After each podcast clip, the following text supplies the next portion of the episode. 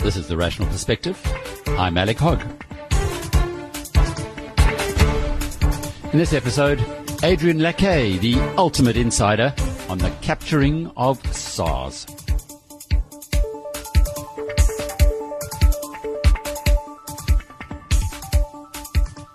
When future historians chronicle the beacons of resistance during South Africa's destructive Zupta era, they're sure to be surprised by how much extraordinary courage was displayed by seemingly ordinary people. Adrian Lackay is one of the most obvious examples.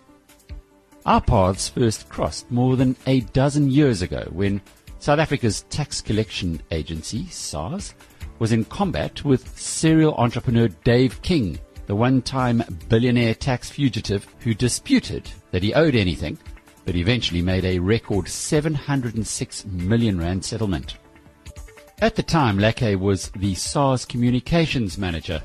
Judging by our interaction, he was deeply trusted by National Commissioner Pravin Gordhan, who has gone on to play a key role at the very highest level in South African governance including a stint as Minister of Finance and his current position as Head of State Enterprises. As you'll hear in what follows, like his former boss, Lackay's integrity caused him to be put through the mill by the forces of darkness who, at one point, seemed to have complete control over the important levers of the South African state. Last week, Lackay's three-year legal fight with the now suspended SARS Commissioner Tom Moyane finally ended when a 12 million rand lawsuit was withdrawn. Let him summarize.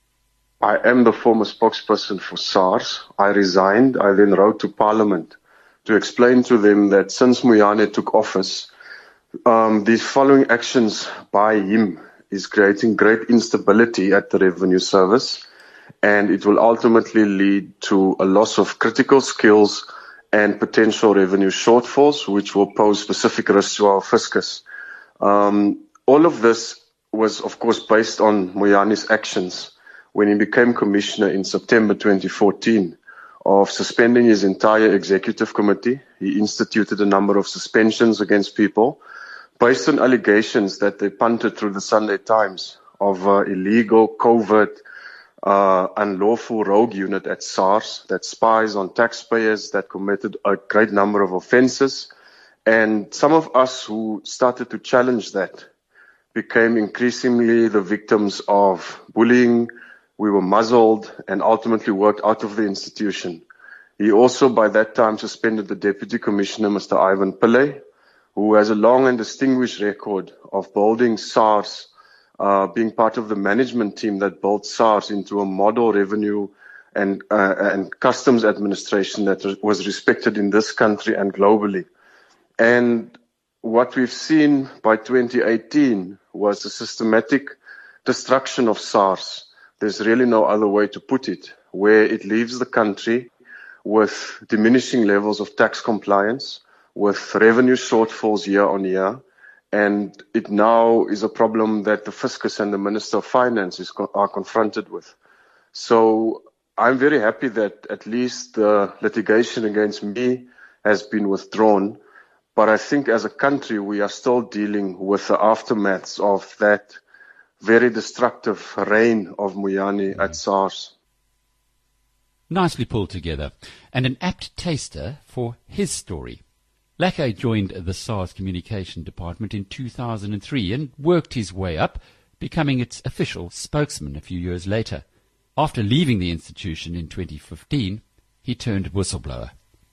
Moyane then lashed back by charging that Lackay had broken an oath of secrecy. Um, it was a standard procedural thing that all employees um, sign an oath of secrecy where you commit to protecting taxpayer confidentiality, which is a legal requirement, and that you will be sensitive uh, with SARS or sensitive uh, SARS information that should be kept confidential as well. That's, that's quite an interesting and a very powerful document, given that it's also law. So, Moyane came in in uh, 20, September 2014. Five months later, you decided to resign. What happened in those five months that caused you, after being at the institution, if you just said you were very proud of, for a dozen years to decide to leave? I think with me, for me and for many other people, the, the work conditions basically became unbearable.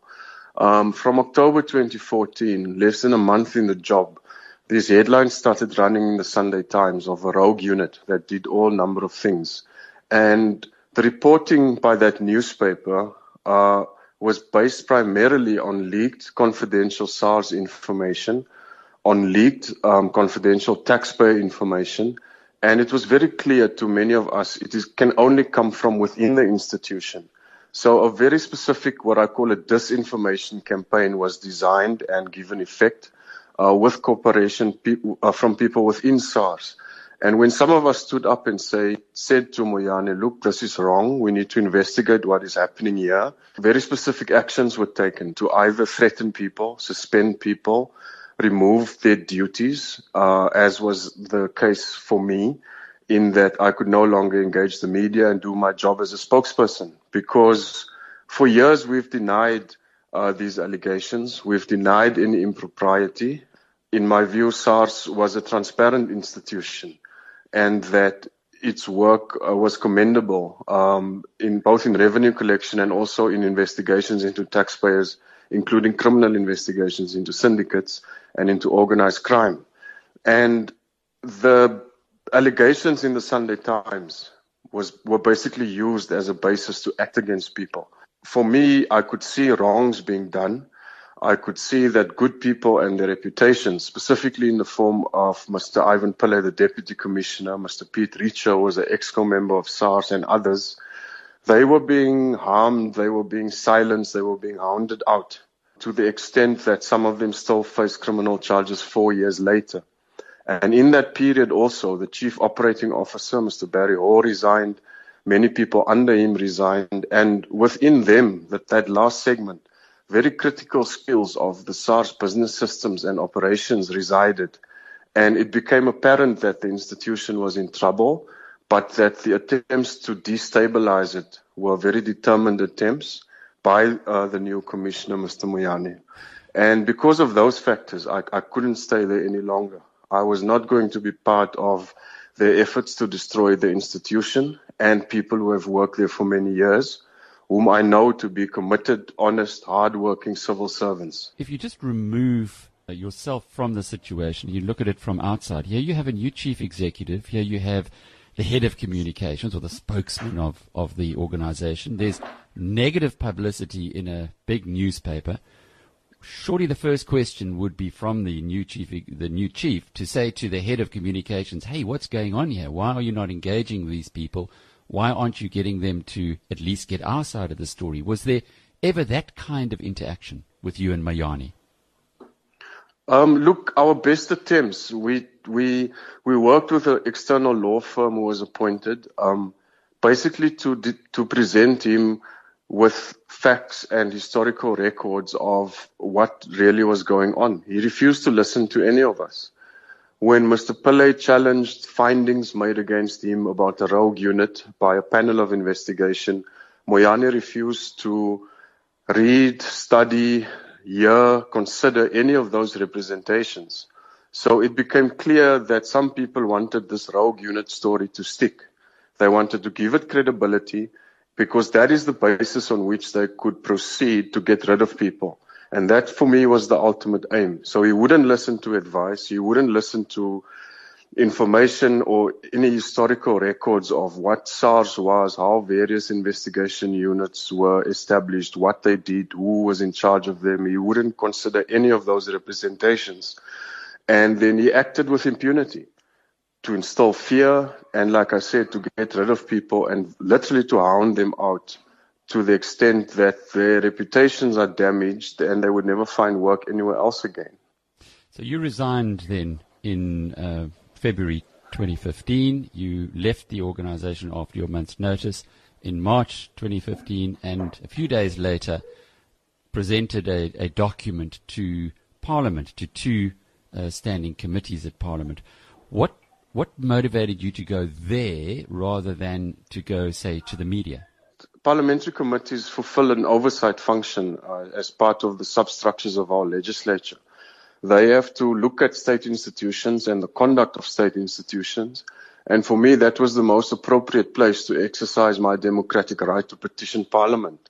And I put before them, to the best of my ability, facts. I said to them, wrong things are happening. I presented the risks to them that may follow. I said to them that since Moyane was appointed, the following actions have been taken and I can foresee problems in future.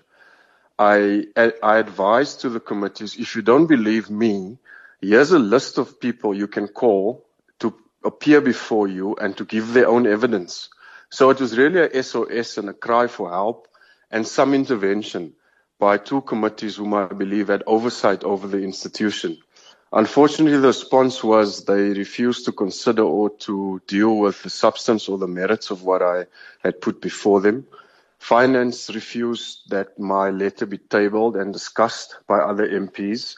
And ultimately, Dr. Dion George, who a former member of the DA on the Standing Committee of Finance, he obtained a copy of the letter and published it in the media. Uh, based on that, of course, Moyane and SARS reacted and instituted the civil claims against me. Interesting reading through that document that Moyane himself uh, wanted two million from you, uh, whereas he, mm. the claim was from SARS was for ten million. Now, why personally was there some something that, that perhaps went down between the two of you? No, nothing that I can recall. Um, I think it was just a very vindictive um, attempt uh, to intimidate and silence you through litigation. There's this big, powerful institution who can afford any lawyers and advocates that they want to put on brief. Uh, really to intimidate me and to say you must withdraw this and otherwise we will sue you. The amount itself, any lawyer will tell you, is absolutely exorbitant. There's been no claim to that effect ever um, agreed to by a court of law in this country. So it was one seeking to intimidate, uh, secondly to cause financial ruin to to someone like me, um, and to basically silence any opposing view or voice um, that said what you guys are doing is wrong and I don't agree with it. I think that was the strategy. Um, and I don't know why he took the action in his personal capacity. It's still baffling to me to this day. Um, but luckily, I was supported by a wonderful legal team uh, in, at, at, the law firm Webber Wentzel. Also, the Legal Resources Center assisted me to get proper legal representation. And we could go to court in 2016 to argue the matter. Um, but it's been yeah, a confusing me, uh, legal strategy on the part of SARS and Moyane because he's suing in his personal capacity using lawyers um, that SARS uses. So, in other words, the taxpayer funds his, his, his claim. It's also based on the document or the oath that you signed in 2010. What, what did your legal team make of that? Look, that was part of the claim, but I don't believe it has substance. I don't think I put before Parliament anything that violates taxpayer confidentiality. Um, I put before the committees information that was in the public domain. I believe it was my democratic right to do so, to approach Parliament as a citizen and a taxpayer in this democracy. And I believe there's a strong element of public interest um, in this in in in in this whole um, legal defense that we argued before court, because clearly actions by a public institution against many people uh, are deemed to be wrong, uh, possibly unlawful, and I mean I couldn't keep quiet, so I exercised that right. I don't believe I violated taxpayer confidentiality, and I don't think any court will have uh, found against me in that regard. So it was more a question of uh, shutting you up by keeping you busy with the lawyers. How did you afford to go to court? Well, I couldn't. um, the Legal Resources Center helped. Um, Webber Wentzel was very accommodating uh, with their legal team, and also the advocate Max du Plessis took the matter. Um, I, I, I could in no way afford to defend myself against this, but I wasn't going to keep quiet. So other civil society organizations came on as well. Freedom Under Law, Helen Suzman, Ahmed Kathrada, and they lent their support in various ways to a legal defense. Um, but it was really through the law firm and the advocate being really accommodating um, in representing me that enabled me to defend myself before court. But there's no way I could have afforded myself. Abuse of the system wasn't restricted to the court of law. It was also deployed by the Zuma associates in the court of public opinion through one of South Africa's biggest selling newspapers, the Sunday Times. I asked Lackay why he, a skilled spokesman whose stock in trade is engaging with the media, wasn't able to get the newspaper to realize that it was being played for a patsy. Firstly, they wouldn't listen. There was a group of three or four of them who were so convinced by the information in their possession that it's factual. We try to explain to them what you are reporting is wrong. You are being misled. Information is being put to you in a manner that is selective and untruthful. And they wouldn't listen. So attitudes hardened very quickly to the point of almost a complete breakdown. In t- December 2015, they were challenged before the Ombud by Minister Gordhan and by Ivan Pillay and Johan van Loggerenberg, and the newspaper lost spectacularly. They then proceeded to engage us, and in April 2016, they issued an apology, to an extent retracted the articles, admitted to serious flaws in the editorial processes, and so on. And in turn, the affected parties, Pillay and Van Loggerenberg, um, said we won't consider further litigation against them because by that time in 2015-16, all of us were effectively unemployed. If you want to sue for defamation, you have to take on a big newspaper and media group, which we don't have money for. So it was really to keep public support growing, to keep civil society asking pertinent questions and to, to try and keep people accountable in that way. So outside of the courts, because that wasn't really a route any of us could afford. Um, if you've been a victim, of of of such a campaign, it's difficult to get a form of justice in court. Uh, you would also know that Mr. Pillay and Van Loggerenberg, they still face criminal charges. So our priority really is, you know, get get um, money for the legal defense, get proper representation, because you have to defend them against these charges, which can just drag on and on, and becomes very expensive also. So I think the Sunday Times also suffered damage to their own reputation. And I don't know at what point either the newspaper or the journalists who work there would step forward and say, we want to account, we did wrong, and we apologize. I don't know if that will happen. Um, I think it should happen, but there's very little we can do to seek a form of justification beyond what has happened until now. What about reinstatement at SARS? Um, I don't know. I think where the institution is now and the pressures it is under to collect revenue, they definitely need someone like Ivan Pillay back to get them out of this hole, to build public trust, to build the capability of the insti- of the institution. They need Johan van Loggerenberg back. Johan is a dear friend, but he's an absolute professional colleague. He is a dedicated investigator. He was passionate about his work, as was Mr. Pillay.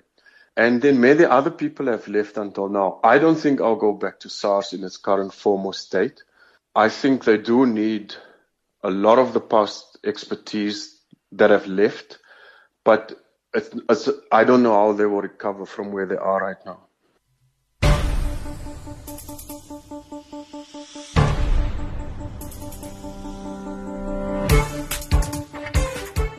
In December 2017, 4,500 ANC members got together at an elective conference to vote for their new president. 2,440 of them opted for Cyril Ramaphosa to become its and thus South Africa's new leader. That gave him a margin of just 179 votes over then President Jacob Zuma's preferred candidate, his ex-wife. In percentage terms, a 54 to 46 margin. The victory was only secured through the last minute switch by now Deputy President David Mabuza, who was actually standing on the Zuma ticket. Given what is now emerging, Adrian Lackay is only one of many South Africans grateful for that result. no matter how controversially achieved. This has been The Rational Perspective. Until the next time, cheerio.